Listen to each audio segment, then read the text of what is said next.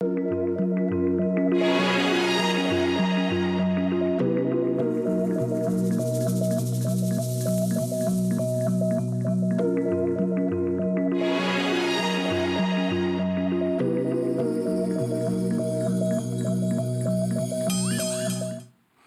Bonjour et merci de nous retrouver pour la foi prise au mot, votre émission de formation et de réflexion. Cette semaine, un livre biblique que nous autres chrétiens connaissons assez mal, le livre du Lévitique. Cette ignorance est d'autant plus ennuyeuse que ce livre, le troisième de la Bible, fait partie de la Torah et qu'il est l'une des sources de la loi juive. Alors que contient le Lévitique? Pourquoi est-il si important dans le judaïsme et comment y est-il lu? Comment les chrétiens l'interprètent-ils pour leur part? Voici les questions que nous allons poser à mes deux invités. Monsieur le rabbin Michael Azoulay, bonsoir. Bonsoir. Vous êtes rabbin de la communauté juive de Neuilly-sur-Seine et je le dis tout de suite parce que les téléspectateurs vont passer l'émission à se demander, oui, ils ont déjà vu votre tête, vous êtes aussi l'animateur de l'émission Bereshit sur France 2. Donc c'est une émission un peu cousine, on peut dire. Monsieur le professeur Didier Luciani, bonjour. Bonjour. Vous, vous êtes professeur d'exégèse de l'Ancien Testament à l'Université catholique de Louvain. Exactement. Alors, euh, peut-être pour commencer, euh, ce, livre du, Lévitique, euh, où se trouve-t-il dans la Bible Et est-ce que l'on sait par qui il a été écrit, comment il a été écrit et dans quel contexte il a été délivré aux croyants? Allez-y.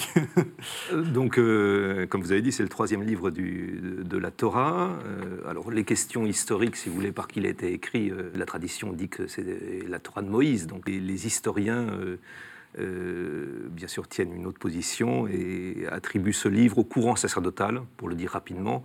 Mais c'est des questions assez complexes parce que c'est tout, euh, ça, tourne autour de la recherche du Pentateuque euh, qui mm. est en, plein débat. Mais disons que l'avantage du Lévitique, c'est un, livre très unifié du point de vue du style, et donc on attribue ça au courant sacerdotal, globalement. Mm-hmm. Même si à l'intérieur, on distingue en général entre une école sacerdotale et puis une école de sainteté, Euh, voilà, euh, des lois un peu différentes. Mais globalement, si vous voulez, c'est un livre relativement unifié. Euh, donc, et alors, pour, pour, la date, disons qu'il y a deux grandes positions, le, moment où il a été écrit, c'est-à-dire que la position majoritaire, c'est de dire que ça a été écrit, c'est un livre, un écrit post-exilique, globalement, euh, il y a quand même quelques savants qui ont un certain poids, notamment l'école israélienne, avec euh, des gens comme Jacob Milgrom, par mhm. exemple, qui euh, date ça de l'époque monarchique. Donc, de l'époque des, rois. De l'époque des rois. Donc il y a un débat, hein, mais je vous dis, ça fait partie du débat qui est autour du Pentateuque et qui est, à mon avis, loin de, loin de se terminer depuis la remise en cause. Une question un peu idiote, pourquoi ça s'appelle le Lévitique? Alors, c'est la, traduction grecque, hein, qui a, donc en, en hébreu c'est Vaïkra, donc, euh, vous savez que les, livres hébreux euh, s'appellent avec un, des premiers mots de, du, du, livre, la Genèse. Bereshit, la Genèse, Vaïkra, et il appela. Hein, mhm. euh, donc, mais alors, les, traducteurs de Septante, donc, comme c'est un, livre qui, parle effectivement pas mal des prêtres, de, questions de, sacristie, on va dire, on, on, en fait le livre des Lévites, alors que le mot Lévi, où Lévite est, très peu employé, seulement au 25, au chapitre 25, mais ils en ont fait un livre. Et c'est vrai que du coup, ça donne un peu une espèce de clé de lecture, mais qui risque de, déforcer un peu la, portée du livre. Je l'ai dit, ça fait partie de la, Torah, donc euh, des, cinq premiers, premiers livres. Euh, quel rôle il a dans le judaïsme? Alors, il a, il a un rôle très. D'abord, il faut rappeler que pour les Juifs, euh, toute la Torah, donc le Pentateuch, vient de Moïse. Mhm. C'est vrai qu'il y a tout un débat avec la science moderne. Il y a, d'autres auteurs israéliens que je pourrais citer d'ailleurs. Mhm. Kaufman, Yechiel Kaufman et euh, Kasuto aussi, mhm. qui pense qu'il est plus tardif que le retour d'exil. Mais pour nous, effectivement, on, tient beaucoup à, cette, à, ce, lien avec Moïse, mhm. euh, c'est-à-dire en fait par rapport à l'idée d'un livre révélé à Moïse. On l'appelle d'ailleurs, je confirme ce qui a été dit euh, par rapport à l'importance des prêtres dans ce livre, puisque dans la littérature rabbinique, on appelle Vaïkra, le Lévitique, Torah Kohanim, mhm. qui veut dire littéralement la, la législation ou la doctrine des prêtres, en rappelant que Lévi, c'est une des douze tribus d'Israël, qui s'est ensuite subdivisé en deux. Il y a ceux qui sont restés Lévi, mhm. Lévites, et ceux qui sont devenus Kohanim, Kohen, prêtres. Mhm. Et dans, la dans le Pentateuque, on fait remonter les Kohanim, les prêtres, au frère aîné de Moïse, euh, qui s'appelait Aaron. Mhm. Et nous disons que tous les descendants de, Aaron, en fait, à commencer par euh, ses propres fils, qui sont cités dans le, dans le Pentateuque, sont des, sont des prêtres. Alors aujourd'hui, ce qu'on a retenu surtout dans le Lévitique, parce qu'il y a beaucoup de passages qui ne sont plus, sont plus applicables parce qu'on parle des sacrifices, d'animaux, de bêtes à l'époque du Temple. Mhm. On a surtout retenu la partie euh, morale, parce que vous disiez tout à l'heure que c'est le livre central du Pentateuch, Mhm. le, le troisième des cinq. Oui. Mais encore au milieu de ce livre, on a le tu aimeras ton prochain comme toi-même. Oui. Il y a pas mal de lois qui relèvent de la morale. Donc les Juifs ont retenu surtout des lois de morale et peut-être sur le plan rituel, ce qu'on appelle la cache-route, c'est-à-dire des lois alimentaires concernant les, les espèces animales que l'on peut consommer ou qu'on n'a pas le droit de consommer. Alors ça, c'est important ce que vous dites, parce que quand on voit le judaïsme de l'extérieur, on a l'impression que euh, vous prenez les cinq livres euh, au pied de la lettre et que vous en tirez une série d'enseignements. Ça ne se passe pas comme ça, en fait. Non, ça ne se passe pas comme ça parce qu'il y a des, des lois qui dépendent soit du lieu, par exemple qui ne s'appliquent que dans le pays d'Israël, pas ailleurs, ou alors qui s'appliquent à certaines, à certaines époques. Et quand on parle justement des prêtres, des lévites, toutes les lois de ce qui touche à l'impureté, la pureté, euh, les sacrifices, etc., ne s'appliquent que lorsque le temple existe. En l'occurrence, d'abord le temple du désert, qui était transporté par les Hébreux dans le désert, et ensuite les temples de Jérusalem. Donc une fois que ces temples n'existent plus, il y a tout un pan de la législation très, très- très important, puisque sur les 613 commandements, on dit toujours les Juifs. Oui. Eh bien, en fait, il n'en reste qu'une soixantaine Oui. aujourd'hui encore applicables. Alors, est-ce que vous êtes d'accord pour dire que euh, pour les chrétiens, c'est un peu euh, terra incognita, que c'est le livre que Oui. personne ne lit parce que parce qu'il est, euh, il est, il est après le livre des nombres que personne a. co- Enfin, une fois qu'on a lu la Genèse, on est Après, découragé par, par nombre et on a terminé avec les Tant, tant qu'on est dans Genèse et dans le début d'Exo- d'Exode jusqu'à la sortie de l'Égypte, on a du récit Mm. et bon, euh, ça bouge un peu, etc. Il y a de l'action. Donc, euh, on- alors déjà, quand on arrive à- au, chapitre 25 de l'Exode, on a cette grande description du sanctuaire du désert. Mm. Et là, ça devient un peu plus, voilà, c'est comme je dis souvent à mes étudiants, c'est euh, c'est moins affriolant qu'un catalogue d'IKEA, si vous voulez. Il y a au moins des couleurs, etc.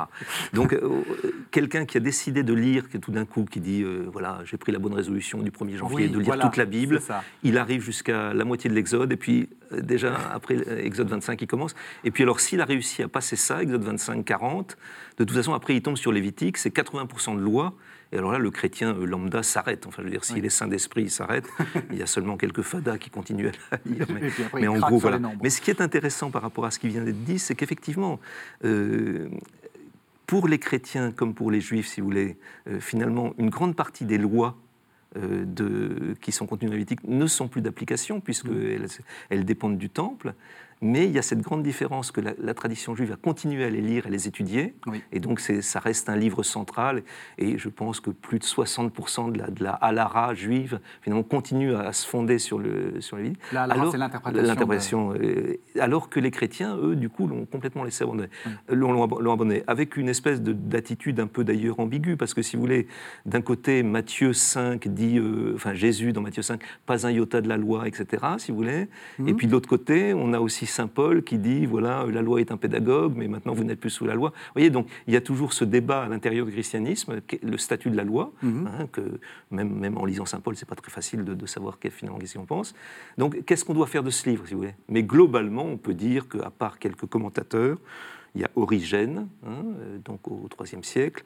Euh, il y a Hésicus de Jérusalem, euh, que personne ne connaît, euh, au Ve siècle. Et puis après, il y a, il y a deux, deux bonhommes, Rabban Mor au IXe, et puis un autre, si vous voyez, qui ont commenté ce Lévitique du côté chrétien. Et puis c'est tout. Enfin, je veux dire, en grosso modo, si vous voulez, on n'en connaît plus rien, sauf, sauf, Sauf. le verset, si Voilà, vous voulez, ouais. emblématique, euh, erara kamora, hein, donc tu aimeras ton prochain comme toi-même, euh, qui, qui est dans le Nouveau Testament, donc présenté comme l'accomplissement de la loi. Mais l'accomplissement de la loi au détriment de tout le reste. hein, puisque ça accomplit la loi, vous n'avez plus besoin de, de- en gros, vous n'avez plus besoin de, de- de- de vous occuper du reste. Alors que vous, c'est pas c'est pas c'est pas le c'est- tout non, à fait l'inverse. Je, je vous dis même mieux que ça. Paradoxalement, le premier livre que les enfants apprennent Oui. quand ils apprennent à lire, c'est ce livre-là. C'est très curieux parce que c'est quand même un livre assez violent, Mhm. sacrifié, etc. Alors, les- les- il semblerait qu'il y a quand même une idée de. Il faut rappeler que l'étymologie du mot sacrifice, dans l'hébreu, c'est korban, Mhm. qui vient de la racine karov, qui veut dire être proche, rapprochement en fait. Mhm. Et donc, il y a toute une idée de rapprochement entre l'homme et Dieu. Et ce serait pour cette raison en fait qu'on enseigne aux enfants euh, qu'on instruit dans le judaïsme à lire, à étudier et lire ce livre même si c'est vrai qu'il n'est plus, applicable, mais il y a cette idée très forte. On voit tout, Dieu apparaît tout le temps dans ce livre, d'ailleurs, le, le tétragramme.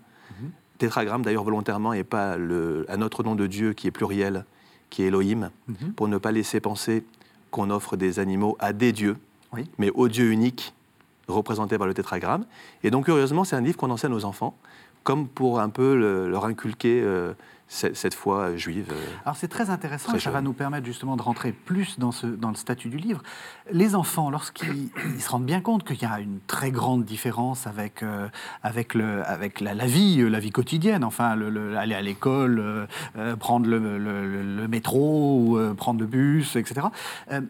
Comment est-ce qu'ils vivent ce décalage? Est-ce qu'il y a des questions là-dessus en disant euh, mais à quoi ça sert tout ça? Non, il y a des questions, mais en vérité, ce que nous nous faisons, c'est qu'on ne s'intéresse pas tellement au sacrifice lui-même, mais aux raisons pour lesquelles on a amené les sacrifices. Et là, ça devient intéressant, parce que la plupart des sacrifices, on les apportait lorsqu'on avait commis une faute, mhm. non pas volontaire, mais involontaire. Et du coup, on travaille sur tout le problème de l'inconscient, de ce que nous faisons sans réfléchir, par une négligence ou par inadvertance. Mhm. Et du coup, vous voyez, on, quitte le domaine des sacrifices qui, n'est plus, qui est plus applicable mhm. pour s'intéresser à, l'origine de ces sacrifices que Dieu demandait, parce que l'homme s'éloigne parfois de Dieu involontairement parce qu'il n'est pas conscient ou pas assez présent au monde. Et donc, il y a tout un travail intéressant à faire d'exégèse, de, commentaires, sur ces fautes-là, et quel type de faute, ignorance de la loi parfois, ou oubli, euh, un exemple, le khatat, c'est par exemple quelqu'un qui oublie que c'est Shabbat, un mhm. jour chômé le, pour les Juifs le samedi, mhm. et puis qui transgresse le Shabbat. Puis il s'en rend compte.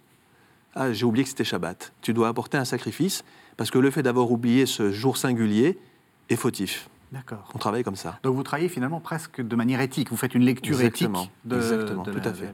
Est-ce qu'on a une idée du plan? Est-ce que le plan est simple à faire? Oui, c'est assez simple à faire. Alors, plan, structure, on pourrait distinguer les deux, mais disons le plan, le, contenu, euh, disons la table des matières, euh, je pense que c'est assez simple. Euh, il y a une première partie, Lévitique 1 à 7, qui mhm. concerne les sacrifices. Alors effectivement, très détaillé, avec les cinq types de sacrifices qu'on présente. D'abord du point de vue de l'offrant, ensuite du point de vue du prêtre. ensuite, il y a les chapitres 8 à 10 euh, où il y a un peu de narratif qui rentre, puisque c'est la, la, consécration du sanctuaire et, la mise en place, si vous voulez, euh, du, du, du, corps de prêtre qui va servir dans ce sanctuaire. Euh, et avec un épisode. Euh, alors, justement, c'est le, prêtre, c'est le livre des, prêtres, mais ça n'hésite pas à raconter que Nadav et Avihu, les deux fils du grand prêtre, vont être cramés sur place là, pour avoir offert un encens, euh, un, feu étranger. Hein, donc, c'est quand même une histoire. voilà, c'est pas seulement à la gloire du sacerdoce. Hein, je veux dire, on n'hésite pas à montrer ce qui, ce qui ne va pas. Et puis, alors après, il y a toute une partie Lévitique 11 à 15 qu'on appelle la loi de pureté. Hein. ce sont des dominations, si vous voulez, que les exégètes donnent, mais qui, qui concernent effectivement la loi de pureté sous différents aspects. Un chapitre que moi je considère personnellement avec d'autres, comme le chapitre central qui est Lévitique 16, euh, Yom Kippour, hein, donc mhm. euh, comment faut traduire? Certainement pas, à mon avis, par jour des expiations. Euh, mais... Et puis, alors après, une autre partie hein, qu'on appelle en exégèse la loi de sainteté, parce que le, concept de sainteté, il vient de manière très récurrente. les chapitres 17 à 26, plus, alors moi, je mets 17-27. Souvent, on considère que le 27, le chapitre 27, le dernier chapitre, est, un, une espèce d'appendice, si vous voulez, mais ça n'a pas de sens de considérer ça comme appendice. Donc, si vous voulez, le plan est assez simple à mhm. comprendre. Hein. Les sacrifices, ce, cette, cette, euh, question du sanctuaire, euh, les lois de pureté, et puis les lois de sainteté, bon, voilà, c'est pas, pas insurmontable. Oui, c'est très important, d'ailleurs, cette notion mhm. de, sainteté. Euh, d'ailleurs, les sacrifices eux-mêmes s'appellent Kodashim les, les saintetés. Mhm. Et puis on a un, impératif, vous serez saint, car je suis saint. Euh, ben, c'est dans le, péricope où il est question de tu aimeras ton prochain comme toi-même. Et, dans, la, tradition juive, on définit la sainteté comme la séparation. C'est-à-dire que dès que, dès que, quelque chose est séparé, ben, pour les sacrifices, ce sont les animaux qui sont dédiés au culte de Dieu par rapport à d'autres animaux qui ne le sont pas. Mais chez l'être humain aussi, c'est se séparer, se différencier par son comportement. Euh, et donc les, règles, les, règles qu'on trouve, les normes qu'on trouve dans la Bible, sont des, règles qui nous séparent par la manière, enfin, par l'invitation qu'elle nous propose à nous comporter différemment. Est-ce que vous diriez que c'est un manuel pour s'arracher un peu au monde, justement, pour se séparer du monde? En, tout cas, pour euh, maîtriser. La sainteté est aussi définie comme maîtrise des pulsions, des passions.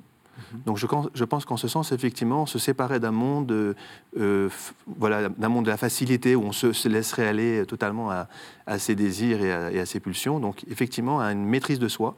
Et la, la kedusha, la sainteté, est souvent définie justement comme cette maîtrise de soi, mais justement qui m'oblige à me séparer de celui qui ne fait pas cet effort. Alors vous avez dit, Didier Luciani, que c'était euh, simple dans, la, dans le plan. Euh, dans le détail, ça se complique et je vous propose qu'on lise un passage de Lévitique 19 euh, où vous allez l'entendre. Le, les, différents, les différentes lois, les différents, les différents commandements semblent être mis comme ça un petit peu au hasard. Alors on va voir si, si c'est vraiment au hasard. On écoute Lévitique 19, ce sont les versets 9 à 19. Quand vous moissonnerez vos terres, tu ne moissonneras pas ton champ jusqu'au bord, et tu ne ramasseras pas la glanure de ta moisson. Tu ne grappilleras pas non plus ta vigne, et tu n'y ramasseras pas les fruits tombés. Tu les abandonneras aux pauvres et à l'émigré. C'est moi, le Seigneur, votre Dieu. Ne commettez pas de rapt, ne mentez pas, n'agissez pas avec fausseté au détriment d'un compatriote. Ne prononcez pas de faux serments sous le couvert de mon nom tu profanerais le nom de ton Dieu. C'est moi, le Seigneur. N'exploite pas ton prochain et ne le vole pas. La paye d'un salarié ne doit pas rester entre tes mains jusqu'au lendemain. N'insulte pas un sourd et ne mets pas d'obstacle devant un aveugle. C'est ainsi que tu auras la crainte de ton Dieu. C'est moi, le Seigneur. Ne commettez pas d'injustice dans les jugements n'avantage pas le faible et ne favorise pas le grand. Mais juge avec justice ton compatriote. Ne te montre pas calomniateur de ta parenté et ne porte pas une accusation qui fasse verser le sang de ton prochain. C'est moi, le Seigneur. N'aie aucune pensée de haine contre ton frère, mais n'hésite pas à réprimander ton compatriote pour ne pas te charger d'un péché à son égard. Ne te venge pas et ne sois pas rancunier à l'égard des fils de ton peuple. C'est ainsi que tu aimeras ton prochain comme toi-même. C'est moi, le Seigneur. Gardez mes lois. N'accouple pas deux espèces différentes de ton bétail. Ne sème pas dans ton champ deux semences différentes. Ne porte pas de vêtements en étoffe hybride, tissés de deux fibres différentes. Voilà, alors un petit détail, mais qui va exactement à ce que vous avez dit, hein, monsieur le rabbin. Donc, le C'est moi le Seigneur, c'est la traduction de la écuménique de la Bible. C'est le, la chose qu'on, enfin, le, comment dire, le truc de traduction qu'on a trouvé pour ne pas écrire le nom imprononçable de Dieu, que nous, on translitère en Yahvé, et voilà, mais c'est imprononçable. Euh, donc c'est toujours ce, nom, ce fameux tétragramme qui, revient en permanence. Tout le temps. Alors voilà, c'est très bizarre parce qu'on se dit, voilà, on est dans une, dans une loi, euh, enfin dans une série un petit peu, euh, un petit peu morale. Enfin, il faut être gentil avec les aveugles, il faut être gentil avec les sourds. Et puis après, on nous dit, il ne faut pas semer dans ton champ deux, semences différentes. Mmh. Quel est le rapport? Mmh, alors, ça, demanderait, enfin, ça demanderait des longues explications. mais vous, avez le temps. Oui, non, mais dans le sens où il faudrait prendre. Là, on a pris en plus une partie du chapitre, si vous voulez, qui, est déjà, qui donne déjà une idée de, l'hétérogénéité des lois, on va dire. Hein. Mais si on avait pris tout, ça aurait été encore plus flagrant. Mais effectivement, déjà, le passage entre l'amour du prochain et les, deux étoffes ou les deux, les, deux espèces qu'on ne peut pas croiser, c'est déjà assez, euh, disons, voilà, euh, un peu bluffant. On se dit, tiens, comment on passe de l'un à l'autre.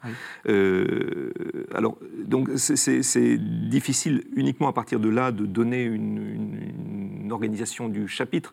Mais ce qui est clair, c'est qu'effectivement, on voit qu'il y a des lois de différentes sortes qui sont, qui sont mélangées et enfin qui sont mélangés, qui sont, mais qu'en même temps qu'il y a des, il y a, il y a des, des, éléments d'organisation, puisque cette formule qui revient de manière récurrente, je suis le Seigneur, Ani Adonai, sous forme brève ou sous forme longue, je suis le Seigneur, votre Dieu, hein, euh, donc euh, euh, marque des pauses et marque des unités législatives.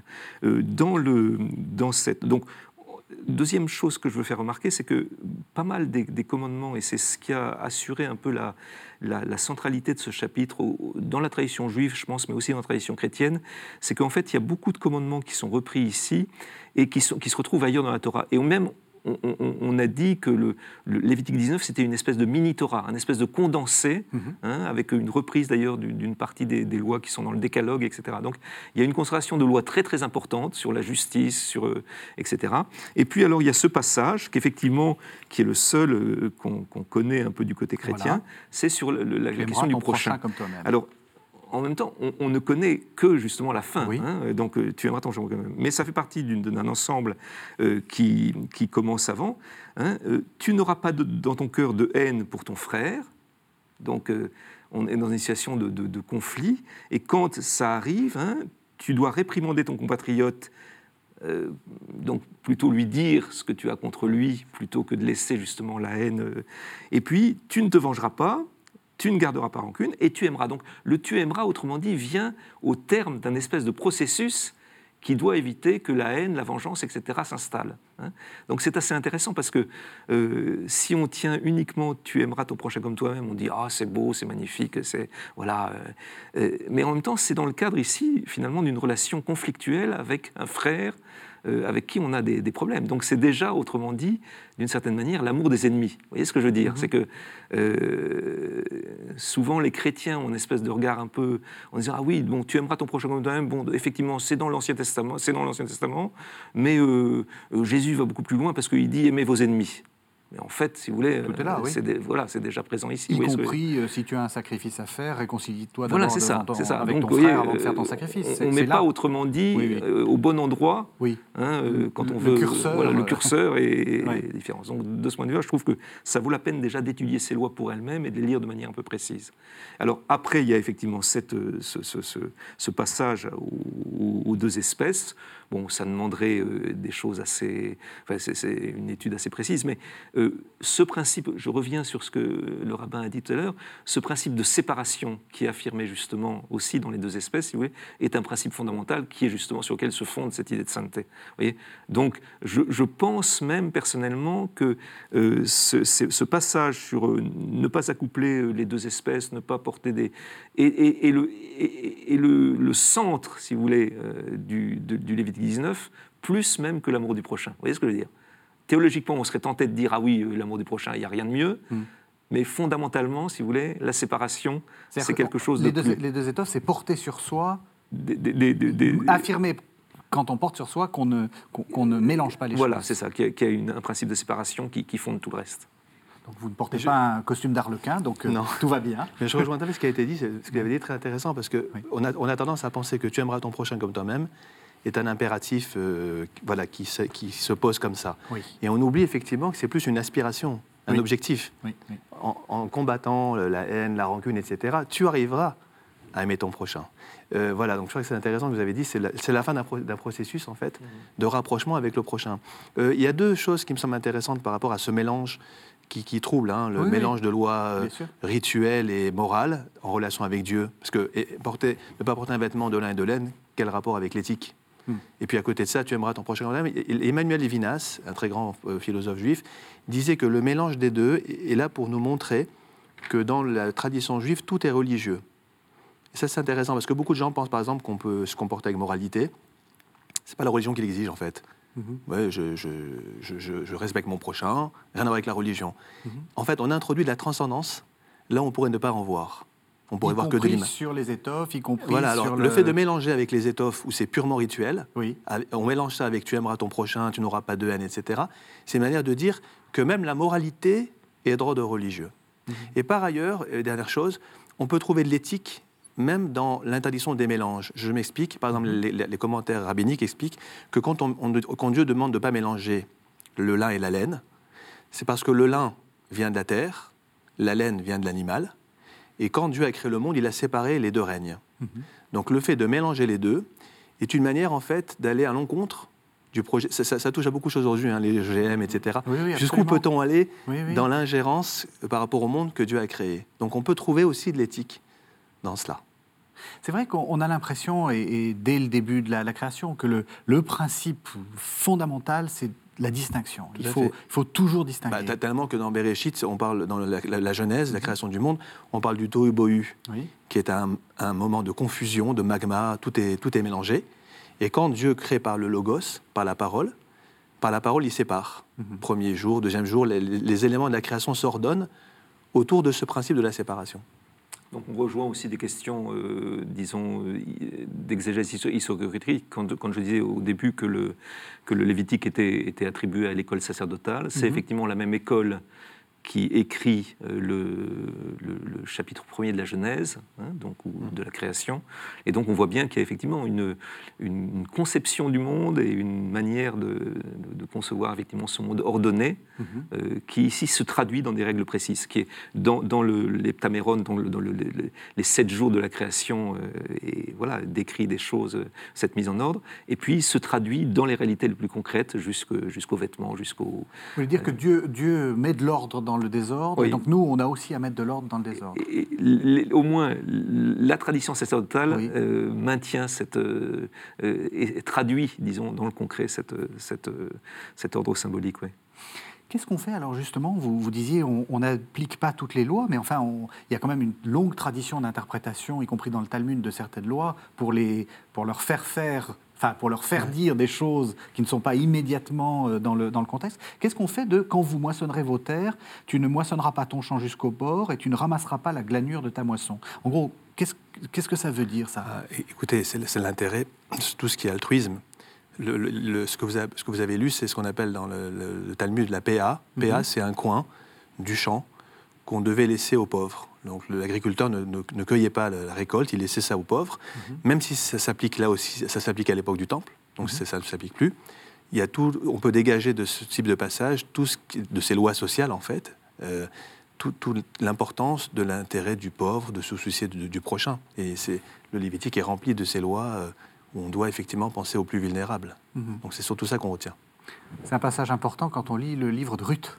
Oui, exactement. Et d'autant plus que c'est aussi une loi qui est répétée deux fois dans le Lévitique, puisque ça revient au chapitre 23. Mhm. Et il y a peu de lois qui sont répétées deux fois. Donc, euh, et, donc, euh, effectivement, il y a toute une dimension sociale qui, qui, a, une actualité très. Oui, mais c'est intéressant, de, à la fois, si vous voulez, euh, comme vous avez dit, c'est-à-dire qu'il ne s'agit pas de lire le Lévitique euh, au pied de la lettre, hein, et donc il y a toujours une tradition d'interprétation effectivement qui doit l'accompagner, sinon on arriverait à des choses d'ailleurs assez, dans, certains cas, qui pourraient être assez euh, terribles. Hein. Mhm. Je veux dire, je pense aux lois de Lévitique 18, etc. Mais quoi dans la loi de Lévitique 18 des, lois, des, lois, sexuelles, donc euh, voilà, où il faut lapider, etc. Donc c'est bon. Donc ça veut dire que là aussi la tradition juive nous apprend qu'effectivement les enfants commencent à lire dans Lévitique, on disait tout à l'heure, mais très vite, si vous voulez, ils vont le lire aussi à travers la médiation d'une. Il y, a besoin d'une tradition de lecture. Hein, je veux dire. Donc, euh, euh, or, c'est peut-être aussi un défaut chez les chrétiens. Tu aimeras ton prochain comme toi-même. On a l'impression que ça peut être pris comme ça directement. Voilà, c'est du, c'est du, c'est du tout près. Ce qui en soi est absurde. Voilà. je veux dire, le, commandement de l'amour, enfin, l'amour, ça, ne se décide pas. Enfin, et vous savez ce que c'est qu'aimer, vous? Non. c'est bien compliqué. C'est tellement absurde que dans le Talmud, on, et ça a été repris par Jésus, on, l'exprime de manière négative. Ne, fais pas autrui ce que tu, ce que tu détesterais que l'on te fasse. Mhm. Donc on rend, le propos plus réaliste mhm. en réalité. Donc même ce commandement a besoin de, la tradition de lecture qui permet... Et de, cette longue pédagogie dont vous avez parlé, ça c'est intéressant. Tout à fait, mais ça, il y a certains commandements qui restent toujours d'actualité. Par exemple, on a lu tout à l'heure, on a, on a, écouté, ne pas retenir le salaire euh, oui. aujourd'hui encore, si vous avez quelqu'un qui est payé à la journée, mhm vous n'avez pas le droit de retenir son salaire, vous devez le payer au moment euh, qui, est, prévu. Donc il y a des lois qui restent, et si vous ne le faites pas, vous transgressez cette loi du Lévitique de ne pas faire de rétention de salaire. Donc c'est quelque chose qui reste toujours euh, d'actualité. Alors, je vous propose qu'on prenne un deuxième texte. Euh, cette fois-ci, c'est dans, on va remonter un petit peu, c'est dans le Lévitique 12, euh, et c'est, ça va être intéressant parce qu'il y a des, des questions de pureté, d'impureté et de sacrifice. Donc c'est le chapitre 12, les versets 1 à 7 du Lévitique. Le Seigneur adressa la parole à Moïse. Parle aux fils d'Israël. Si une femme enceinte accouche d'un garçon, elle est impure pendant sept jours, aussi longtemps que lors de son indisposition menstruelle. Le huitième jour, on circoncis le prépuce de l'enfant. Ensuite, pendant 33 jours, elle attend la purification de son sang. Elle ne touche aucune chose sainte et ne se rend pas au sanctuaire jusqu'à ce que s'achève son temps de purification. Si elle accouche d'une fille, pendant deux semaines, elle est impure comme dans le cas de l'indisposition. Ensuite, pendant 66 jours, elle attend la purification de son sang. Lorsque s'achève son temps de purification, pour un fils ou pour une fille, elle amène au prêtre à l'entrée de la tente de la rencontre un agneau âgé d'un an pour un holocauste et un pigeon ou une tourterelle, servant à un sacrifice pour le péché. Le prêtre les présente devant le Seigneur, et quand il a fait sur elle le rite d'absolution, elle est purifiée de sa perte de sang. Telles sont les instructions concernant la femme qui accouche d'un garçon ou d'une fille.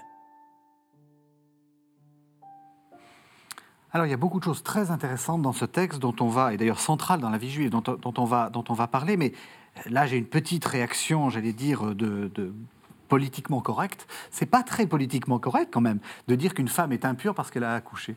Ah, c'est clair. Mais quand on parle de pureté et d'impureté, on a beaucoup de mal à expliquer aujourd'hui ce que c'est. Ça mhm. touche à ce qu'on a dit en début d'émission, c'est tout ce qui est lié au temple à une époque. Vous voyez, aujourd'hui, dire que quelqu'un est pur et est impur, n'aurait absolument aucun sens. Oui. Parce que c'est lié au temple où il y avait des, espaces sacrés où on ne pouvait pas entrer justement en état d'impureté. Mhm. Euh, et d'ailleurs, même qu'on traduit pur et impur, c'est une traduction qui reste problématique. Mhm. Parce qu'en fait, on ne sait pas très bien de quoi on parle. Parce que ça n'a rien à voir avec l'hygiène. Vous voyez, on peut être propre et impur, ou sale et pur. Mhm. Donc, ce sont des notions qui ne s'analysent pas en laboratoire, si je peux dire. Et ce n'est pas des questions, parce que c'est vrai que les chrétiens ont, enfin, ont tout, souvent tendance, on va dire, à lire ça de manière morale. C'est pas une ah impureté morale. Enfin, je veux dire, elle n'est pas en faute d'avoir fait, d'avoir accouché. La seule faute, et ce qui est étonnant, vous avez raison, c'est qu'on dit que la femme, la femme parturiente devait amener un, sacrifice d'expiation. Oui. Du coup, les rabbins disent mais quelle faute a, commis cette femme? Et là, c'est intéressant. Ils proposent de dire que lorsqu'une femme accouche, elle souffre tellement qu'elle a peut-être fait le vœu, le serment, de ne plus avoir d'enfant. Mhm. Or, ne respectant pas ce vœu, par la suite, elle transgresse son engagement. Et ça serait ça là. Ça serait ça, c'est joli. Ah, c'est très joli. Alors du coup, qu'est-ce que c'est la pureté et l'impureté? Qu'est-ce que Donc, euh, je, crois effectivement que là, c'est très important d'insister que c'est pas, comme on a dit, une catégorie euh, hygiéniste. Euh, ni morale. et, ni morale, voilà. Donc, donc ça veut dire que c'est une catégorie, moi je pense qu'on peut la définir comme ça, cultuelle. Hein, donc, euh, effectivement, l'état de pureté ou impureté, bon, parce que malgré tout, il faut garder des mots, et même si les mots ne sont pas adéquats, euh, c'est la, possibilité, effectivement, euh, de, s'approcher du, du, temple ou, pas, en, fonction de la situation dans laquelle on est. Mais il n'y a aucune responsabilité. Donc, ce n'est pas ni moral, et ce n'est pas une catégorie qui est, qui est liée au péché si vous voulez. Hein. Donc, le péché, c'est une chose. Le, péché, c'est une rupture d'alliance.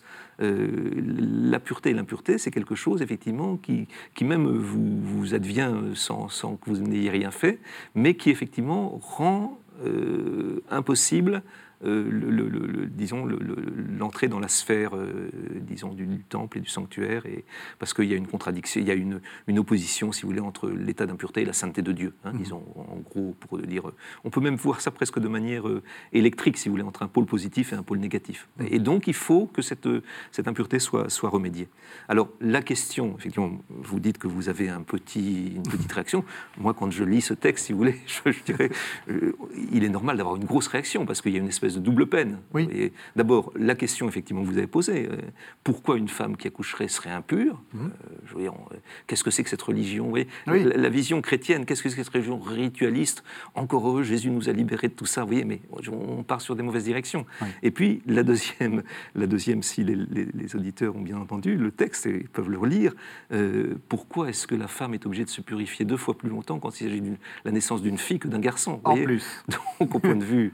Hein, donc, je, trouve que c'est normal d'avoir une réaction. Le problème, c'est de ne pas en rester à, ces réactions spontanées, mais d'essayer de dire, tiens, finalement, euh, qu'est-ce qu'il y a là-dessous hein, Je dirais, je pense qu'il y a des choses très très importantes, si vous voulez, qui peuvent être. Euh, qu'est-ce qu'il y a là-dessous? euh, Pourquoi D'abord, c'est ce lien avec le sang. quelle est cette histoire de sang? Justement, si je devais définir en quelques mots ce qu'il y a là-dessous, c'est que toutes les questions de pureté et d'impureté sont liées à la vie et à la mort. Oui. Donc effectivement, on n'est pas du tout dans, la, posture morale, ça n'a rien à voir. Mhm. C'est que dès qu'il s'agit de mort, on parle d'impureté. D'ailleurs, la plupart du temps, lorsque quelqu'un contractait une impureté, pas, pas dans le cas que vous avez qui est mhm. cité ici, mais par exemple, dans le Lévitique, il y a des cas où on contracte euh, l'impureté en touchant un cadavre, mhm. ou même en étant dans l'environnement d'un cadavre, ou même parfois d'un animal mort. Et donc, dès qu'il y a une question de dès qu'il y a la mort, la mort génère l'impureté. Oui. Et, et, le retour de la pureté, c'est le retour à la vie. On en a un exemple très intéressant, c'est dans les, dans les, c'est cité d'ailleurs dans, le passage qui a été dit, où on parle de la femme indisposée mhm. qui est impure par rapport à son mari. Donc il y a une distance qui s'impose à ce moment-là, mais c'est lié à une sorte de mort que représentent les règles les menstrues de la femme. Mhm. Ensuite, pour redevenir pure, la femme doit s'immerger dans ce qu'on appelle un bain rituel, un bassin rituel, mhm. avec l'eau qui est symbole, le baptême, qui est symbole de vie. Donc on voit qu'on quitte cet état de mort en s'immergeant dans l'eau qui est comme l'eau dans le vent de la mer qui donne la naissance à l'enfant, où la personne va connaître une sorte de renaissance. Donc c'est finalement lié à la vie et à la mort, pureté et impureté. Y compris quand on donne la vie. C'est-à-dire que donner la vie, ça, c'est quelque chose de tellement sacré que ça, ça engendre quelque chose d'un peu presque de l'impureté, quoi. Exactement, paradoxalement.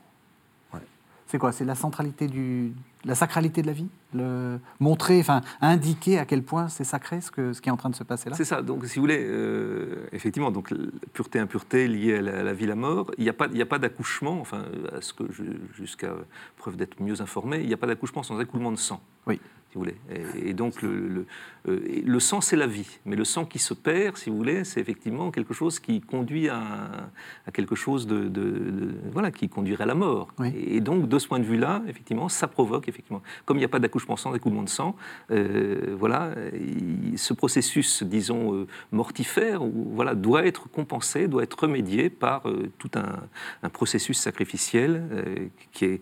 Alors, en même temps, si vous voulez, finalement, quand on. Parce que quand on regarde ça de l'extérieur, on a l'impression, on dit, oh qu'est-ce que c'est que tous ces machins. Mais euh, finalement, l'impureté, si vous voulez, est liée, on a dit, à, la question du cadavre, hein, donc c'est la, source première d'impureté, à la question de l'écoulement de sang et, de, si vous voulez, les écoulements séminaux pour l'homme, donc liés à la sexualité. Mais donc des cas très précis, hein, euh, surtout dans Lévitique 5, on, Lévitique 15.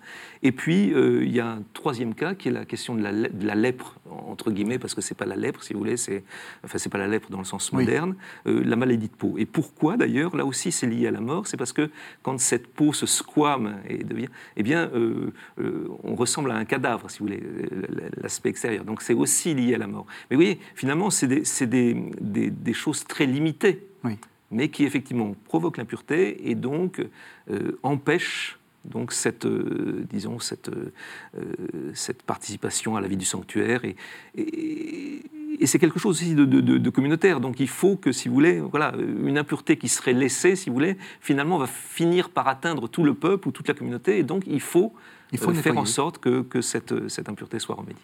Sans, vouloir être trop pessimiste, quand vous donnez la vie, mhm. vous donnez aussi la mort.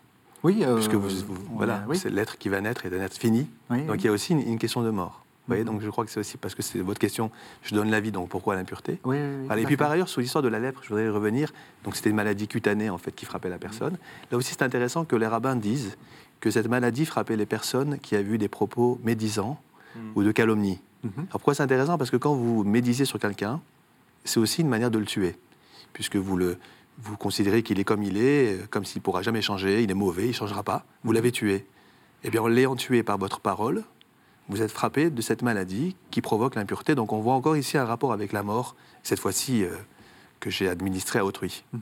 J'aimerais qu'on revienne sur la sacralité du sang. Une partie des règles alimentaires dépendent aussi de cette sacralité du, sang. En particulier, on ne on mange pas des viandes avec du sang à l'intérieur. Ah oui, c'est même les premières, euh, avant même euh, le Lévitique, donc déjà dans, Noé, mhm. dans, dans, la Genèse, euh, Dieu interdit à Noé, lorsqu'il sort de l'arche, de avec les animaux, il lui interdit, c'est le premier interdit pratiquement, de consommer du sang, mhm. de l'animal même de l'animal. et c'est une sorte de cannibalisme, en fait, en quelque sorte de consommer jusqu'à la, Parce qu'en fait, le texte dit que l'âme de l'animal, principe vital, se trouve dans le sang.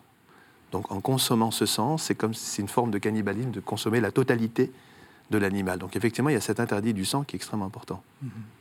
Et Lévitique 17 donc insiste hein, en disant euh, le sang c'est la vie et la vie appartient à Dieu. Hein, donc le sang, effectivement, euh, ne peut pas être euh, approprié par l'homme. Hein, euh, mais alors en même temps, c'est là que c'est aussi, il faut rentrer dans, dans, la, dans, la, logique du système, disons, et ne pas prendre les choses comme ça de manière séparée. Mais en même temps, le sang, c'est ce que Dieu donne pour euh, accomplir les rites de purification et de donc voilà donc euh, il y a une espèce de fonction comme ça un peu ambivalente si vous voulez euh, mais le sang étant la vie on ne peut pas mettre la main sur la vie elle appartient à Dieu et puis en même temps ce sang a un rôle effectivement de, purificatoire, purificatoire oui et, donc est un élément essentiel dans le système sacrificiel. Là, vous faites référence notamment aux aspersions de sang. Oui, aux aspersions de l'animal, c'est ça. Mmh. tout à fait. Alors justement, qu'est-ce qu'on fait de, actuellement? Parce que euh, j'imagine qu'il n'y a, y a, pas de, y a pas de, de temple. Est-ce que, est -ce que vous, lorsque, lorsqu'une femme accouche, vous offrez un pigeon, une tourterelle ou Comment, comment est-ce qu'on fait après pour se libérer de cette impureté bah, Aujourd'hui, en fait, c'est ce que je disais tout à l'heure. Aujourd'hui, une femme qui accouche, elle, applique les règles qui concernent la femme indisposée. Mm-hmm. C'est-à-dire qu'elle devra attendre un certain délai retour de couche, en fait, pour euh, aller dans un, dans un rituel, dans un mikvé, et pour retrouver euh, une certaine forme de pureté. Mais c'est tout ce qui reste. Il n'y a évidemment plus de sacrifice, plus rien. En fait, donc, ce qui veut dire, parce que ça aussi c'est important, enfin, ça, a eu aussi une importance très importante, enfin très considérable dans le dans l'histoire. Ça veut dire que euh, si elle a elle a euh, une impureté pendant 66 euh, jours, d'une certaine façon, elle est protégée des ardeurs sexuelles de, son mari. Non mais on sait que par exemple au 19e siècle, beaucoup de femmes mouraient parce qu'il y avait des, des, grossesses permanentes. C'est aussi une manière de protéger la femme, ça. Oui, d'une manière générale, certains expliquent que ces règles de séparation dans le couple en général. Hein, indépendamment de l'accouchement, lorsqu'une femme a ses règles et qu'après elle, elle, se sépare de son mari, même un certain délai après les règles, c'est justement pour, euh, pour qu'il y ait une distance qui permette de ne pas tomber dans une forme de lassitude, de routine sur le plan sexuel et de réactiver le désir dans le couple. Mhm. C'est une des grilles de lecture de ce, de ce type de normes qui permettrait en fait, en interdisant, de susciter à nouveau le désir de l'autre. Mhm. Alors la circoncision, le huitième jour, on circoncis le prépuce de l'enfant. Donc là aussi, j'imagine qu'il y a. ça, ça, ça, c'est important. Ça, c'est important. Mhm. C'est déjà chez Abraham, mhm. dans la Genèse, qu'on trouve la première fois ce, ce, commandement qui a été donné à Abraham et à tous ses descendants. Et là, on le répète à nouveau, effectivement. Et là, effectivement, pour les Juifs, ça reste quelque chose de, fondamental, cette circoncision à l'âge de 8 jours, évidemment quand l'état de santé de, du bébé le permet. Et là aussi, à nouveau, le sang. Euh, le sang. Mais alors, je, crois que ce qui est intéressant là aussi, c'est de voir tout ce que les, commentaires disent au niveau de la circoncision, qui mhm. symbolise en fait, c'est-à-dire l'enfant qui n'est pas circoncis et qu'on va circoncire, ça symbolise une forme de parachèvement, vous voyez, de perfectionnement euh, physique, mais c'est pas ça qui est l'essentiel, c'est que ça témoigne un état d'imperfection morale et que l'être humain va avoir comme objectif dans sa vie de se parfaire moralement. Donc, comme c'est l'explication de Maïmonide, un très grand penseur juif euh, du Moyen Âge, qui dit que, finalement la circoncision symbolise cet état d'imperfection qui nous caractérise, et la circoncision symbolise l'état de perfectionnement qui est attendu chez l'homme, sur le plan moral. Mhm. Pourquoi est-ce qu'on n'est plus circoncis dans le christianisme? Je sais que vous avez fait un, livre sur la circoncision. Oui, oui, oui. Euh, mais euh, donc, euh, d'abord, il, faut, il faut savoir que il y a un aspect culturel dans la circoncision, si vous voulez. Hein. Donc, mm. certaines églises, notamment éthiopiennes, par exemple, ont gardé ce, ce rite de la circoncision. alors, moi, je crois que ce qui est important, effectivement, de rappeler, c'est que pour le judaïsme, c'est le signe de l'alliance, hein, et donc c'est quelque chose de, fondamental. Euh, la, question, euh, question, c'est la question qu'on avait abordée euh, tout à l'heure, donc c'est la question du, statut de la loi, si vous voulez, tel que Paul la discute, etc.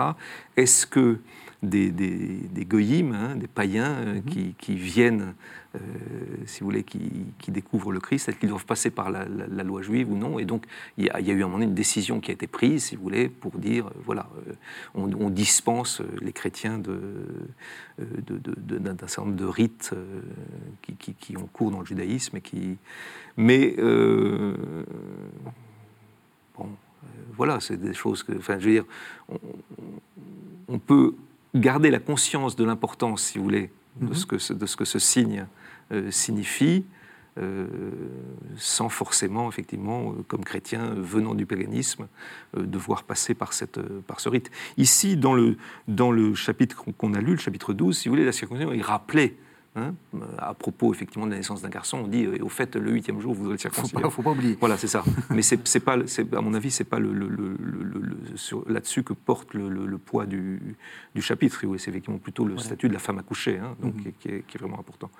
Euh, d'ailleurs, le Lévitique finalement, au bout du compte, euh, hormis là, je pense, ne parle pas de, ailleurs de circoncision, si vous voulez. Hein. Donc les, textes fondateurs, si vous voulez, se trouvent à l'extérieur, enfin hors du, du, du, Lévitique, à mon avis voulez dire quelque chose? Non, non, j'entends très bien ce qui a été dit, mhm. tout à fait. Et puis pour les juifs aussi, le, fait de pratiquer dans la chair, euh, parfois ça peut avoir aussi comme. Enfin, l'écueil qui, qui, peut se produire, c'est qu'on oublie la, signification symbolique de ce geste. Donc c'était donc c'est important. Vous dire, euh, on est circoncis, c'est une bonne chose, c'est fait, et donc. Euh, il faut aussi, comme, on le fait, toujours se rappeler. Voilà, que surtout que l'enfant, un enfant, un bébé à 8 jours n'est pas conscient. C'est François Dolto qui disait toujours qu'il faudra ensuite expliquer à l'enfant pourquoi on a pratiqué ce geste sur son corps. Oui. Parce qu'effectivement, il n'est pas du tout en, âge, en état de conscience qui lui permet de comprendre ce qui a été fait. Donc viendra un moment où il faudra absolument insister sur la signification symbolique de ce geste chirurgical, mais réel. Mais le réel doit s'inscrire dans, et inversement d'ailleurs dans, le, symbolique. Et ça, c'est important, de ne pas perdre de vue ce, sens symbolique dont je faisais référence avec Maïmonide tout à l'heure.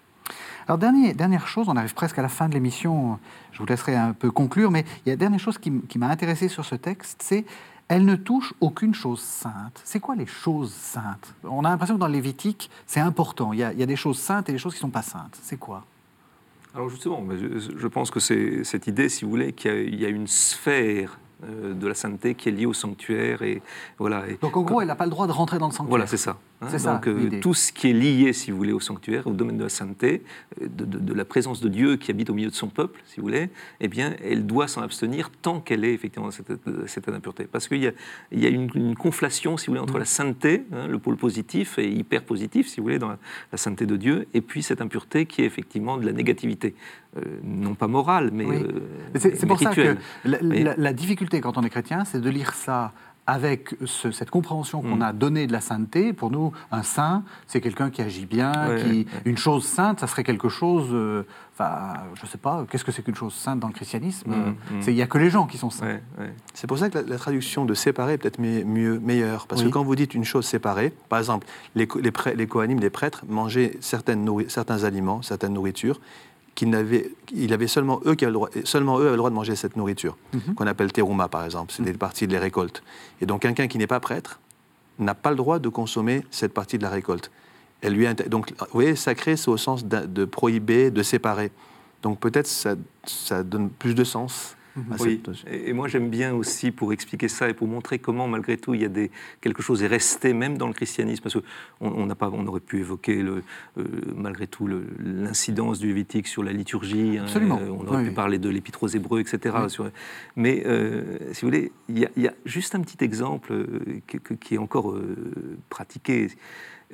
quand un prêtre célèbre l'Eucharistie, donc il utilise un calice, etc et donc dans lequel hein, on pense qu'il y a des choses qui se passent, la transubstantiation, etc. Donc le, le, pain et le vin deviennent corps et sang du Christ. Et puis, euh, après, qu'est-ce qu'on fait avec les vases Qu'est-ce qu'on fait? On les purifie. Oui. Qu'est-ce que ça veut dire? Euh, on, lave, on, lave, et on, boit l'eau. On purifie quelque chose qui a été, euh, vous voyez ce que je veux dire? Super sanctifié. Voilà, qui a été super sanctifié. Donc ça montre bien, si vous voulez, que finalement ces catégories, si vous voulez, même si on comprend plus très bien qu'est-ce qui se passe, finalement, je veux dire, doivent être aussi réfléchies à l'intérieur du christianisme euh, et que le Lévitique, justement, peut nous aider à, essayer de débrouiller un peu tout ça. Voilà, c'est juste un petit exemple, mais je trouve qu'il est intéressant euh, pour montrer que, si vous voulez, on ne doit pas traiter ça avec des dents en disant, ben non, euh, voilà, ça c'est des trucs, voilà. On, est libéré de tout ça, vous voyez. Dernière question, parce qu'on arrive à la fin de l'émission et j'aimerais montrer vos, deux livres. qu'est-ce, qui est la, qu'est-ce qui est la parole ou la chose la plus importante pour vous du Lévitique? Ben, Je crois manifestement la partie morale qui a été citée tout à l'heure. L'amour du prochain, c'est à mon avis le cœur même. Euh, d'ailleurs, le verset résume toute la, je pense, tout ce qui est la religion en fait, puisque le texte dit tu aimeras ton prochain comme toi-même, et on oublie qu'à la fin il est dit je suis l'Éternel. Mhm. Et donc un rabbin célèbre, Hillel, euh, de l'époque de Jésus d'ailleurs, disait que ce verset résume toute la Torah, puisqu'on a tu aimeras ton prochain. Donc c'est toutes les lois en rapport avec le prochain, les lois de morale. Et puis je suis l'Éternel à la fin, qui rappelle les lois en relation avec Dieu. Un mhm. peu comme les dix commandements, vous en avez cinq en relation avec Dieu. Oui ne pas, croire en d'autres dieux, etc. Et puis cinq, euh, ne pas tuer, ne pas voler en rapport avec le prochain. Donc en quelque sorte, on a ici, euh, à mon avis, dans ce verset-là, la, quintessence, la synthèse même de tout ce qui est la Torah, la loi mosaïque. Et pour vous? je ne vais pas dire la même, mais donc moi je prendrai alors le début du, chapitre, Soyez saints comme je suis saint. Hein. donc il y a aussi, si vous voulez, dans le. Alors ça rejoint, hein, c'est-à-dire que euh, ça montre bien qu'effectivement les commandements éthiques et rituels ne sont pas séparés, forment un tout, mais il y a aussi cette, cette idée de l'imitation dei hein, qui est proposée, Soyez saints comme je suis saint, et qui, je crois, si vous voulez, à un chrétien peut aussi parler de manière éminente. Certainement. Alors je vous propose pour aller plus loin, deux livres que vous allez nous, nous, présenter. Vous avez une petite minute chacun pour nous, pour nous présenter ça. Euh, donc, Monsieur le rabbin, éthique du, judaïsme, c'est aux éditions, la maison d'édition. Qu'est-ce que vous avez voulu faire dans ce livre? Eh ben, Tous les cinq ans à peu près en France, on révise ce qu'on appelle les, lois de bioéthique, mhm. avec des grandes questions, euh, procréation médicament assistée, le don d'organes, fin de vie, etc. Et j'ai simplement voulu écrire un livre pour euh, exprimer le regard du judaïsme, la voix du judaïsme en fait, sur ces grandes questions d'éthique et de bioéthique. Et vous, donc Didier Luciani, aux éditions Lessus, euh, La sainteté pour tous, donc c'est une, une, lecture pas du Lévitique, juste d'un tout petit chapitre. Vous n'êtes pas trop fatigué euh, Non, non, moi, je ne me fatigue jamais. Je, suis corse, comme vous savez. le, Lévitique 19, donc ce chapitre où on a Soyez saint comme je suis saint, et puis Tu aimeras ton prochain comme toi-même. Voilà, c'est deux, deux, perles, on va dire, qu'on retire, mais est-ce que c'est pas intéressant aussi de lire le chapitre dans son entier et d'essayer de comprendre, à travers un exemple bien précis, la, cohérence et la logique, si vous voulez, de, l'ensemble de ces, de ces commandements euh, assez hétérogènes. Donc j'essaie de faire une analyse assez précise, si vous voulez, et de montrer qu'il y a une cohérence et que c'est pas un patchwork de lois comme ça accumulées les unes après les autres sans lien. Et vous êtes aussi, il faut le dire, un directeur de la collection Péricope. Peut-être d'un mot, euh, cette, cette, collection, cette, collection, qui se lance C'est une petite collection de, de, donc de commentaires bibliques sur justement une péricope, c'est-à-dire un passage biblique, si vous voulez. Des textes soit assez connus, soit un peu qui posent problème, scandaleux, ou voilà, essayer d'aller plus loin, si vous voulez, que juste une espèce de lecture un peu un peu superficielle et souvent fausse de, ses écrits. Eh bien, merci beaucoup. Merci beaucoup de votre pédagogie pour nous avoir fait découvrir ce livre du Lévitique. Merci à vous de nous avoir suivis. Vous savez que vous pouvez retrouver cette émission sur le site internet de la chaîne www.ktotv.com et c'est gratuit. Donc ça fait partie aussi des choses importantes euh, pour nous. Merci et à la semaine prochaine.